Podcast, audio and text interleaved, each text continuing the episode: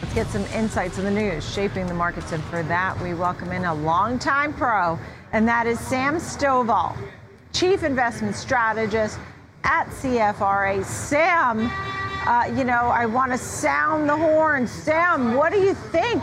People are going nuts with the volatility and the uncertainty. They don't know what's happening here. What do you think is happening here? Absolutely, Nicole. Good to see you again. Well, volatility is actually fairly normal, not only for this kind of an environment, but history says that the midterm election years are 40% more volatile than the average for the other 3 years of the presidential cycle. Year to date through April, we had 2.5 times the number of 1% daily moves on the S&P 500 than we have on average going back to World War II. And it really just goes back to the same thing, looking at the change in monetary policy, the tightening procedure that the Fed is undergoing, inverted yield curves, the risk of recession, geopolitical expectations, et cetera. And investors are now wondering, gee, will the S&P ultimately fall into a bear market because it's now down 18%, along with the Russell and the NASDAQ, which are down almost 30% each. So that's what's causing investors to not be able to sleep as well.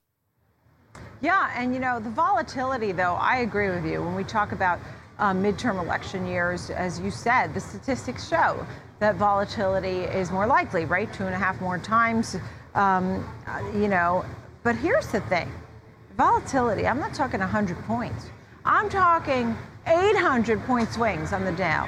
I was talking to Peter Tuckman, who I'm sure you know, here on the floor of the New York Stock Exchange. He's the guy that looks like Einstein, and he's the most photographed trader, I guess, on the planet. I'll just say that because I don't know the real answer. But he came to me and he said, first of all, both of us acknowledging we can't sleep. We're up at 3, 4, 5 in the morning, can't wait to see the futures.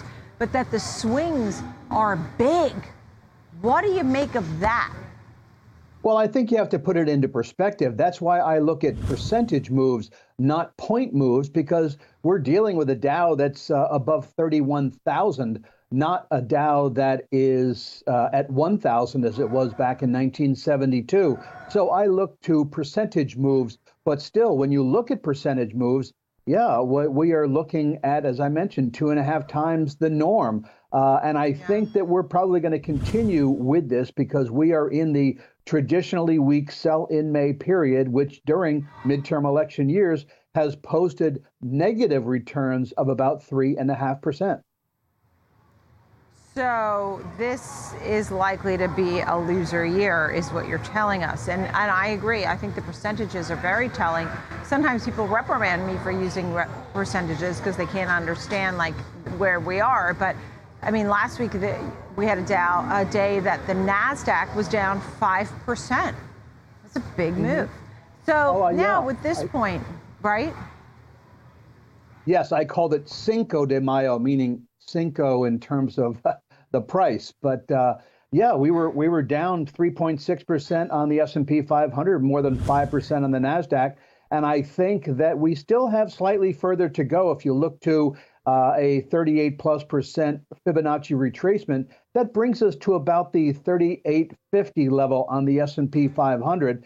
The NASDAQ is already beyond its 50% retracement level, and so it's now looking to the 61.8 retracement level. So there is likely to be more downside ahead. Okay, understood. And I think that's very, very important that you mentioned that. Those Fibonacci levels, 3850 for the S&P 500 is what people should be watching, as Sam just said. How likely is it that we will see a recession? When do you think it's most likely? And why does it matter? Well, obviously, the reason it matters, let's take that in reverse order, is because the reason investors buy stock is because they want a cut of the action. And the action is price increases through earnings improvements as well as dividend payouts. Well, if the economy is going to slip into recession, then earnings are going to be receding, and as a result, there's less of the action to be paid out. So investors, I've always felt, are like hyperactive first graders playing musical chairs, always trying to out-anticipate the other as to when the music will stop. When do recessions occur? about 14 months after the first inversion of the 10-year and 2-year bonds. What I do find to be an interesting statistic is that the NBER, National Bureau of Economic Research, tells us that the speed bump that we hit a way back was the recession about 8 months after the recession already started, which sort of coincides with when the market tends to bottom in recession. So I like to tell people that once the NBER tells us we're in recession, is now typically time to buy. So what do you tell folks about buying? What are you saying? Well, what I'm saying right now is take a look at how bad the market and the sectors are on a rolling 200-day moving average basis. How far down are they compared with history? Right now, the S&P 500 is trading at one standard deviation below its mean going back over the last 25 years, whereas you're looking at communication services, consumer discretionary, that are more than two standard deviations below their mean. If you want to look to specific tech areas, because that's an area of greatest interest, what I find is that the data processing and outsourced services are two standard deviations below, whereas application software like Salesforce, system software like Microsoft, semiconductor equipment like Applied Materials, and semiconductors like Broadcom, those industries are at least one standard deviation below. So when we do get a pop, these are likely the ones to pop the highest. Right, understood. And I'm glad you painted that out. So one standard deviation below the mean for the S&P 500 over 25 years, two standard deviations below if you're looking at data storage or some of the high-flying tech names. You know, there was an interesting article today about how to tame inflation in the paper, and it really basically talked about a few things that I don't know how basic it is. Tariffs, stopping spending in the federal level, energy exploration. Are we not doing enough with fiscal policy in some way, shape, or form? The spending that went on last year, is that at least in part to blame for what we're experiencing now? Is there anything that could be done? Because there's lots of tariffs on Canadian lumber, on building materials, on imports from China, for example, solar, I don't know.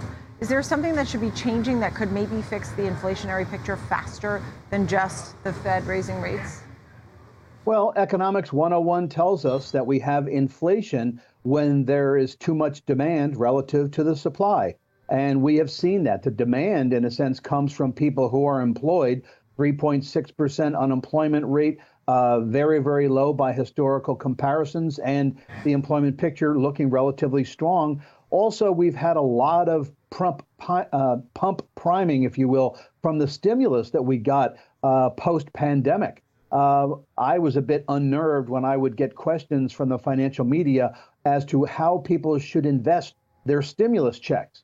And my thought was, if they're not going to use it on housing and food, they shouldn't be getting it. So too much government spending, I think, has contributed, but it cannot be exclusively blamed on the government because we didn't start the war in Ukraine. We don't have the lockdown in China. Supply chain disruptions are out there. So there are a lot of factors that have been contributing to this surge in inflation. Yeah, it really is tough. It is tough for folks. You know, there was also a great picture, which I put on my Twitter. You could check it out. But it just shows the real numbers. Plane tickets up 33%. Citrus and fruits up 18%. You know, when I'm paying a few bucks for a grapefruit, I know something's wrong. Men's suits, gasoline, hotels. It's tough, Sam. It's tough for regular folks because basically now at this point, they're getting hit. They're spending $300 a month more in general, and 84% saying they're having to cut back on spending because their dollars have to be reallocated. Sam Stovall, it is nice to see you. Final thought, go ahead. I was just going to say with the citrus prices elevated as they are, consumers are certainly getting squeezed. Oh, good one. See, that was worth the wait. That was worth the wait. Sam Stovall, CFRA, always nice to see you. My longtime friend, Sam Stovall, thank you. Good luck there at the markets and his insight. Appreciate it.